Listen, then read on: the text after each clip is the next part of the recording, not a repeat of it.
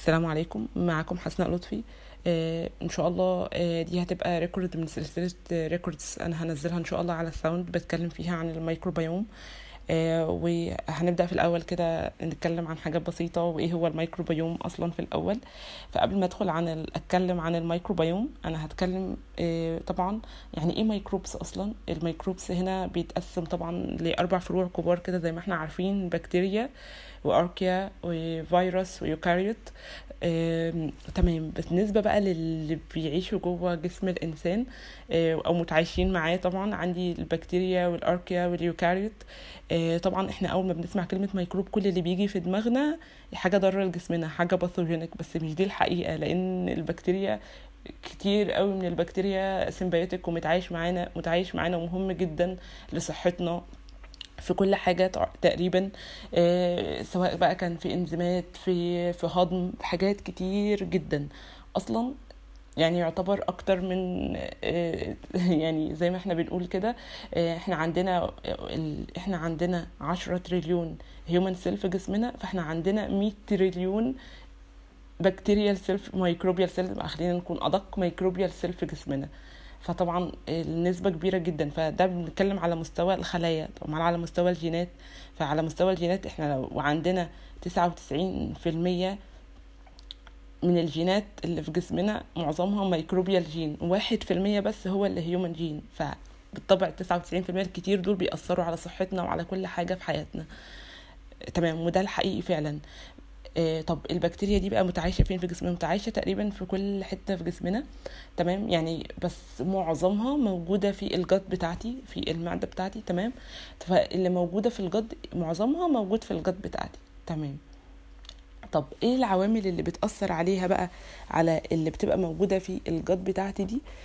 العمر طبعا الأكل اللي أنا باكله سواء بقى نشوف بقى أكل healthy ولا أكل عادي تمام.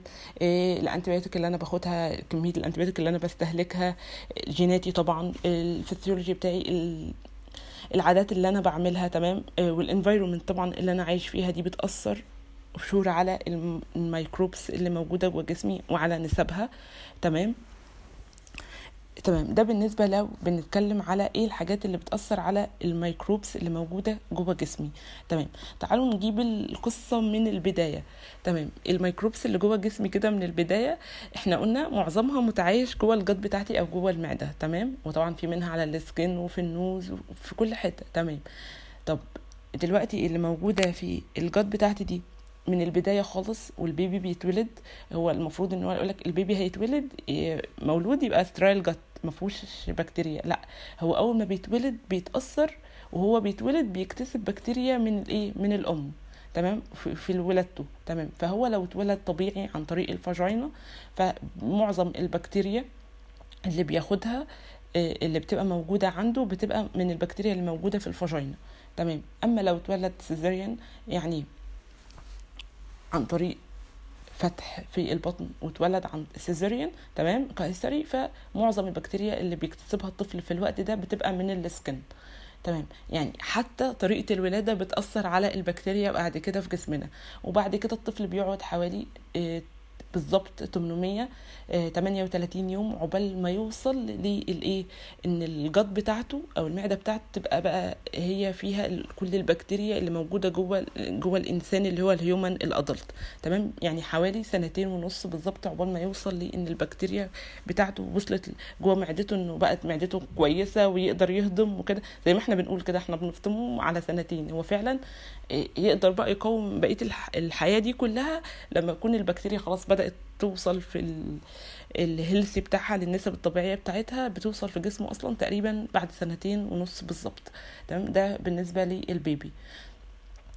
وطبعا بتمر بتغيرات كتيرة والتغيرات دي طبعا آه، بتتأثر. إحنا ليه بنقول سنتين ونص؟ لأن التغيرات وإن هو يوصل للهيومن هيلث بتتأثر بكل حاجة حواليه. هو بيتأثر بالناس اللي بيتعامل معاهم بالأكل اللي بيدخله آه، بيتأثر هل هو أخد مضادات حيوي ولا لأ. تمام؟ ده بالنسبة للبيبي في الأول. تمام. طب إحنا دلوقتي لو في أي مرض في جسمنا تمام؟ هل البكتيريا اللي في المعدة دي بتتأثر؟ آه بتتأثر. وده بالعكس ده ممكن تكون هي المؤثر أصلا بتخلي المرض ده أصلا يتطور أو يتدهور و آه، أو ممكن تخليه لأ ممكن نعمل عليه control تمام. طب إحنا إزاي هنعرف البكتيريا اللي موجودة جوه معدتنا دي؟ وإحنا أصلا البكتيريا اللي موجودة جوه معدتنا دي مش كلها نقدر نعمل لها culture يعني مش كلها نقدر نحطها على آجار ونشوفها أو على مديات عادية. أمال نقدر نشوفها إزاي؟ بنشوف ال genes بتاعتها بناخد ال DNA بتاعها. طب هناخده إزاي؟ في ال stool تمام؟ لما ال stool بينزل بناخد منه عينة DNA تمام؟ بناخده ونفصل منه ال DNA ونشوف بقى ال microbes اللي جواه. طب حد هيقول لي طب ما ال stool دي اللي نازلة فيها الجينات بتاعة الإنسان والجينات بتاعة الميكروب. طب أنا دلوقتي هعرف إزاي أفرق ما بين الجينات بتاعة ال microbes والجينات بتاعة الإنسان؟ هقول له بقى نيجي للنقطة المهمة بالنسبة لنا. النقطة المهمة بالنسبة لنا إن البكتيريا وال archaea اللي هي ال microbes اللي إحنا بندور عليها عندها جين كده حاجة unique مش موجودة عند الإنسان حاجة اسمها 16 S. فإحنا بقى بنعمل إيه؟ بنفصل ال DNA بتاعنا وبعد كده بنقوم جايين حاطينها في PCR ال PCR طبعا بيحتاج genes تمام؟ اللي هو ال primer اللي إحنا هنحطه. فال primer اللي إحنا هنحطه هيبقى عبارة عن إيه؟ أو ال genes اللي إحنا هنحطها تبقى عبارة عن 16 S 16 S rRNA ده بي target بي target ال genes اللي موجودة في البكتيريا وال archaea بس. تمام؟ وبالتالي كده أنا خ... قدرت آخد كل البكتيريا أ target كل البكتيريا وال archaea اللي موجودة في ال fecal بس.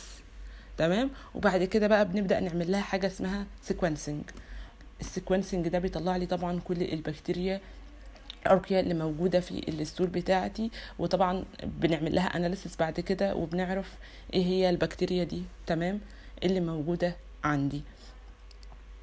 وده النهارده كان ملخص كده سريع للحاجات بتاعه الميكروبيوم وبكرة طبعا هنتعمق ونتكلم أكتر عن الميكروبيوم وعلى إزاي في في أجزاء مختلفة من جسمنا وكمان الميكروبيوم في برة سواء كان ممكن نتكلم على ال sea أو ال earth microbiome. زي ما إحنا بنقول إن دي كلها بنحطها تحت بند ال environmental microbiome هنتكلم عنها إن شاء الله في records جاية بالتفصيل إن شاء الله وأتمنى المعلومات بتاعت النهارده تكون فادتكم ولو بنسبة بسيطة.